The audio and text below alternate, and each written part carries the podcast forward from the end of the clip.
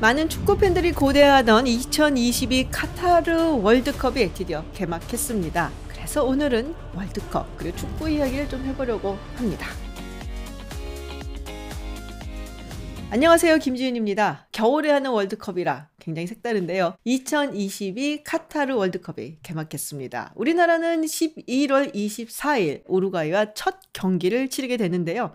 대한민국 화이팅! 사실 월드컵이라면은 굳이 축구 팬이 아니더라도 다 함께 보는 정말 국가적인 경기죠. 다들 경험해 보셨겠지만은 막 대한민국 외치면서 아파트가 떠나가라 함성을 지르는 일도 있었고요. 또 거리 응원도 했고요. 그래서 그만큼 많은 사람들이 즐기는 그런 스포츠 이벤트임에 틀림이 없습니다. 월드컵이 처음으로 개최된 나라는 어디일까요? 우리와 첫 경기를 치르는 우루과이입니다. 물론 우루과이가 축구 강국이기도 하고 또 축구 팬들이 많지만 첫 월드컵을 왜 우루과이에서 했을까요? 보통은 이런 경기가 처음으로 국제대회가 치러진다 하면 예전에 처음으로 이 종목이 있었던 곳에 가서 치르잖아요. 뭐 예를 들면은 근대 올림픽 같은 경우 그리스의 아테네에서 했던 것처럼요. 근데 왜 영국도 아니고 우루과이였을까? 뭐 여기에는 뭐 여러 가지 이유가 있습니다. 사실 이제 영국 밖에서 이제 국제적으로 축구가 인기를 얻기 시작한 것이 이제 십구세기 말부터였다라고 하는데요. 천구백사년에 피파가 설립이 되고 국가 간의 대항전을 조금씩 치르기 시작을 했죠. 그리고 천구백년 올림픽 때부터 이 축구를 하나의 종목으로 채택을 합니다. 근데 그때는 그냥 영국이나 프랑스와 같은 국가들의 클럽팀이 그 국가를 대표해서 나와서 치르는 그런 식이었어요. 근데 이게 본격적으로 메달을 주는 종목으로 채택이 된 건 천구백팔년 런던 올림픽 때부터였습니다. 그리고 천구백십사년 피파가 이 올림픽의 축구 경기를 국제 대항전으로 인식을 하고 그리고 자기들이 관리를 하겠다라고 선언을 하게 돼요. 그런데 천구백십사년 무슨 일이 생겼냐? 일차 세계대전이 있었죠. 그리고 천구백이십년 올림픽부터 본격적으로 피파가 나서서 관여를 하게 됩니다. 근데 축구가 유럽 밖으로 벗어나서도 계속적으로 인기를 얻게 되고 그러면서 이제 피파도 점점 세를 확장하고 싶어 하게 되죠. 그리고 천구백삼십이년에는 미국의 엘에이에서 올림픽을 하게 되어 있었는데요. 아시다시피 지금까지도 사실 미국에서는 축구가 전국적인 인기를 얻고 있지는 않죠. 그래서 그 당시에 어, 엘에이에서는 별로 인기가 없는데? 라는 것도 있었고 그러다가 피파 피파와 아이오씨가 이 아마추어 선수 규정 때문에 분쟁이 일어나면서 결국에는 천구백삼십이년 올림픽에서 축구 종목이 빠지게 됩니다. 그래서 피파 측에서는 그냥 우리끼리 국제 축구 경기를 개최하겠다라고 결심을 하게 되고 그래서 천구백삼십년에 처음으로 월드컵을 개최하게 되는 거죠. 그런데 왜 우루과이냐? 여러 가지 이유가 있는데요. 그 당시에 천구백이십구년 대공황이 있었죠. 미국에서 대공황이 있었지만 당연히 유럽에도 상당히 큰 여파가 있었고요. 또 당시에 유럽은 일차 세계대전으로부터 여러 가지 피해가 있었던 것을 아직 다 극복을 못하고 있었거든요. 그러니까 이런 큰 국제 이벤트를 개최하기가 조금 부담스러웠던 것이 있었습니다. 그리고 우루과이가 당시에는 꽤 잘 나갔었어요. 대공황의 여파를 좀 덜 맞았었고요. 그리고 몬테비데오 같은 경우는 상당히 잘 나가던 항구 도시였습니다. 물론 유럽 국가 중에서도 개최를 하겠다고 지원을 했었던 국가가 있어요. 뭐 이탈리아라든지 헝가리라든지 이런 국가들이 있었는데 우루과이가 피파한테 거부할 수 없는 제안을 했죠. 참여하는 모든 국가들의 교통편 그리고 숙박비를 모두 대겠다. 라는 거였습니다. 그럼 우루과이는 왜 이렇게 파격적인 제안을 했냐? 사실 천구백삼십년은 우루과이가 독립을 한 지 딱 백년이 되는 아주 기념비적인 해였기 때문이죠. 그러니까 우루과이 정부에서도 독립한 지 백년이 되는 해에 이렇게 국제적인 축구대회를 개최를 해서 국민들을 기쁘게 해주자라는 계획을 하게 된 거죠. 그런데 문제는 경비랑 숙박비를 다 대주겠다고 하는데 그럼에도 불구하고 유럽 국가들이 참여를 하려고 하지 않았다는 겁니다. 참가를 신청해야 되는 마감일이 다가오는데 그때까지 참가하겠다라고 한 국가들은 전부 다 중남미 국가들 그리고 별로 축구가 인기가 없는 미국뿐이었어요. 그러니까 이 중남미 국가들 특히 아르헨티나 같은 국가에서는 아 이런 식으로 할 거면 우리는 피파에서 탈퇴하겠다 라면서 굉장히 자존심 상해했었죠. 상황이 이쯤 되니까 당시 피파 회장이었던 주일 리메가 발벗고 나서기 시작을 했습니다. 그래서 여러 국가들을 설득을 해서 겨우겨우 프랑스, 벨기에, 유고슬라비아, 그리고 루마니아 이렇게 네 개 유럽 국가가 참여를 하게 했죠. 이렇게 해서 총 열세 국가가 최초의 월드컵 우루과이 몬테비데오에서 경기를 치르게 됩니다. 그렇다면 우승국은 어디였냐? 개최국인 우루과이였습니다. 물론 홈그라운드 이점도 있지만 원래 우루과이가 그 당시에 축구를 정말 잘했어요. 지금도 잘하죠?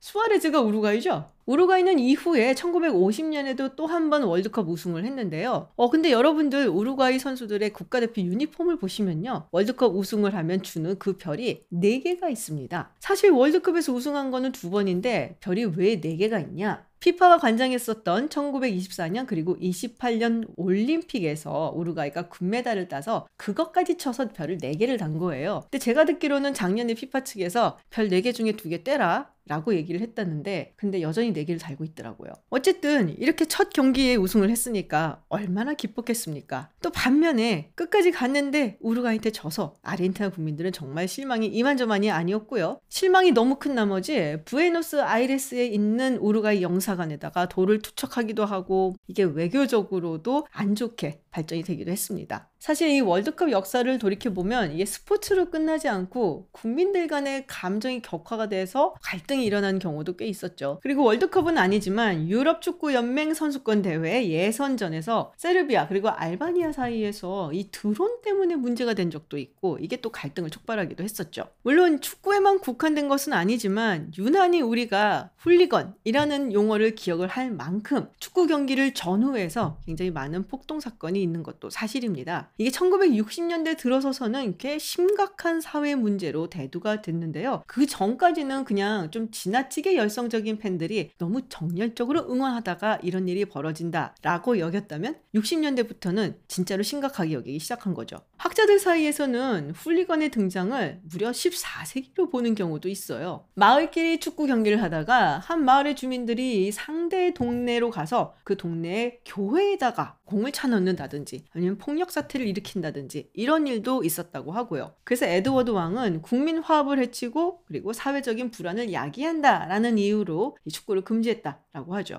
물론 그거 외에도 다른 이유가 있습니다. 축구 경기를 하게 되면은 그 마을에 뭐 상점이라든지 장을 닫는 일도 있었고 그러다 보니까 경제적인 피해가 있게 되고 또 상인들이 무지하게 반대를 해서 축구 경기를 금지했다라는 이야기도 있고요. 현대에 들어와서 훌리건이 언제 그럼 등장을 했느냐? 뭐 학자들마다 의견이 조금 다르긴 하지만 대체로 천팔백팔십오 년을 칩니다. 당시에 프레스턴 노스엔드 그리고 에스턴 빌라가 경기를 했는데요. 프레스턴 노스엔드가 에스턴 빌라를 오 대 영으로 격파했을 때 이 에스턴 빌라의 팬들이 너무너무 화가 나서 선수들한테 막 돌을 던지고 그리고 심지어 붙들고 직접 폭행을 하는 일도 있었습니다. 이렇게 자잘한 훌리건으로 인한 폭력 사태가 희한하게도 전쟁 때는 머금하더니 전쟁이 끝나고 나서 다시금 급증하게 된 거예요. 결국 천구백육십팔 년에 해링턴 리포트라고 해서 서커 홀리가니즘이라고 하는 보고서가 나올 정도로 심각하게 받아들이기도 했습니다. 그러면 왜 이렇게까지 몰입을 해서 폭력 사태까지 일으키는 것일까요? 여러 가지 이유들이 있는데요. 먼저 사회학적으로 봤을 때 임금이 조금 올라가고 그리고 교통편이 편리해지면서 이런 폭력 사태가 더 커졌다라는 설명이 있습니다. 사실 예전에는 그 지역 연구팀이 바로 그 지역 아니면 주변에서만 이렇게 경기를 했었거든요. 그러니까 팬들도 자신들의 홈구장에서 주로 응원을 하고 간혹 가다가 뭐 폭력 사태가 있어도 크게 번지는 일은 별로 없었다는 거죠. 그런데 교통편이 발달하고 이 팀들이 어웨이 경기를 멀리 떠나고 그리고 임금 수준이 높아지니까 팬들이 함께 무리지어서 원정 응원을 가면서부터 점점 커지는 겁니다. 자기 동네에서만 있을 때는 안 그랬는데 현지 팬들하고 함께 맞붙게 되면서 이 갈등이 더 증폭되고 폭력 사태가 더 커지게 됐다는 거죠. 또 많은 학자들이 이 텔레비전의 등장을 꼽기도 합니다. 티비에서 운동 경기를 중계를 하면서부터 이제 경기장에 나가지 않고 집에서도 경기를 볼 수가 있게 됐죠. 그러다 보니까 경기 후에 발생하게 되는 폭력 사태까지 고스란히 안방으로 전달이 되는 겁니다. 사실 이 부분에 있어서는 언론이 좀 일부러 처음에는 그랬다라는 이야기가 있어요. 원래는 언론에서 천구백육십육 년 영국 월드컵을 앞두고 이 훌리건들의 행태를 보도를 하면서 좀 경각심을 일깨우려고 했다고 해요. 그런데 이 텔레비전이나 언론에서 이렇게 훌리건들이 막 폭력 사태를 일으키고 불을 지르고 하는 것을 보고 아 저러면 안 되는데 라고 경각심을 가지는 것이 아니라 나도 나가야지 하고 오히려 더 폭동을 부추기게 됐다라는 거죠. 그러니까 어떻게 말하면은 역효과를 가지고 온 거죠. 처음에는 이런 훌리거니즘을 영국 것이라고 여기기도 했어요. 그래서 이거를 브리티시 디지즈라고도 표현을 했습니다. 그리고 천구백육십 년대, 칠십 년대 넘어오면서 이 유럽 대륙의 팬들도 좀 과격해지는 걸 보면서 영국의 병이 우리한테까지 옮아왔어 라고 이야기를 했다고 하죠. 근데 뭐 또 뒤져보면은 이미 천구백이십 년대 이탈리아에서도 팬들끼리 부딪혀서 갈등이 나고 또 폭력 사태가 일어나는 바람에 경찰이 왔었다라는 기록이 있다고 합니다. 뭐 이런 걸 보면은 스포츠 경기 후에 감정이 격해져서 좀 폭력 사태가 나는 것도 시공간을 뛰어넘는 일이 아닌가 라는 생각이 드네요. 그 외 다양한 상황적인 요소도 당연히 있습니다. 뭐 예를 들어서 역사적으로 조금 라이벌 관계 있는 팀들끼리 맞붙게 된다면 그러면 아무래도 감정적으로 더 격해지게 되고 그래서 이제 나중에 이게 폭력 사태까지 번지는 일도 있고요. 그리고 한 잔씩 하게 되면은 확실히 확률이 좀 높아지기도 하고요. 낮보다 밤 경기에서 훨씬 더 많은 훌리건들을 볼 수가 있다라는 연구 결과도 있습니다.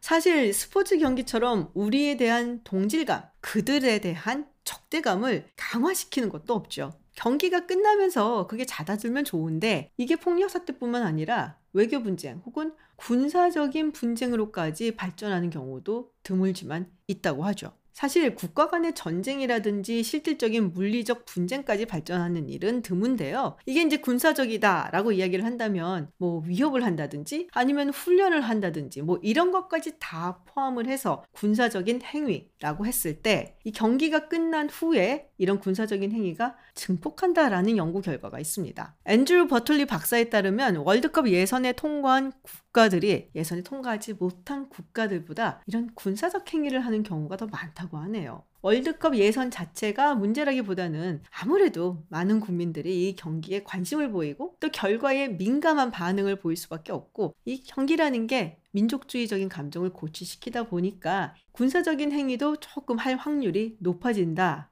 라고 볼 수가 있는 건데요. 그래서 이 버톨리 박사는 민족주의를 고취시키고 공격적이고 또 적대적인 외교 정책을 일삼는 국가들은 웬만하면 이 국제 스포츠 이벤트를 개최하지 못하게 해라 라는 약간 좀 극단적인 조언까지 합니다. 아마도 이천십사 년 러시아가 동계올림픽이 끝나자마자 크림반도에 침공하고 또 병합한 것을 염두에 두고 한 이야기가 아닌가 싶은 생각이 드네요. 근데 또 따지고 보면 이천팔 년 중국의 베이징 올림픽 이후에 이 중화 민족주의가 상당히 고취가 되는 계기가 되었던 것도 맞고요. 또 이천이십이 년 베이징 동계올림픽이 여러 가지 면에서 주변 국가들이 보기 좀 불편한 것도 있었다라는 거를 감안을 한다면 또 뭐 전혀 납득이 안 되는 주장은 아니기도 합니다. 그런데 이런 개최권 같은 거는 사실 경제력이라든지 또 국제적인 이해관계에 따라서 결정되는 거기 때문에 이 버톨리 박사의 조언이 받아들여지기는 조금 힘들 것 같아요. 사실 따지고 보면 이 적대관계에 있는 나라들이 경기를 하지 않게 하는 것이 가장 좋을 수도 있겠죠. 근데 뭐 그거는 아시다시피 불가능한 일이고요. 사실 제가 이번에 우리 대한민국 팀의 일정을 보기 위해서 이렇게 월드컵 일정을 뒤져봤는데 거기서 헉! 하고서 식겁을 했었던 경기가 있었습니다. 삼십 일에 있을 미국과 이란의 경기였어요. 벌써 이란 국민들은 지고 올 거면 순교를 해라 라고 정말 무시무시한 이야기까지 하고 있다고 하는데요. 뭐 농담이겠죠. 스포츠는 분명히 국민을 결집시키고 또 카타르시스를 느끼게 하는 큰 장점이 있습니다. 그리고 아, 이 감동적인 순간, 또 인류애를 느낄 수 있는 그런 이벤트이기도 하죠. 다만 너무 지나친 경쟁심으로 인해서 갈등까지 안 갔으면 하는 바람이 있고요. 모두에게 정말 즐겁고 신나는 월드컵이 되기를 기원합니다. 대한민국 화이팅!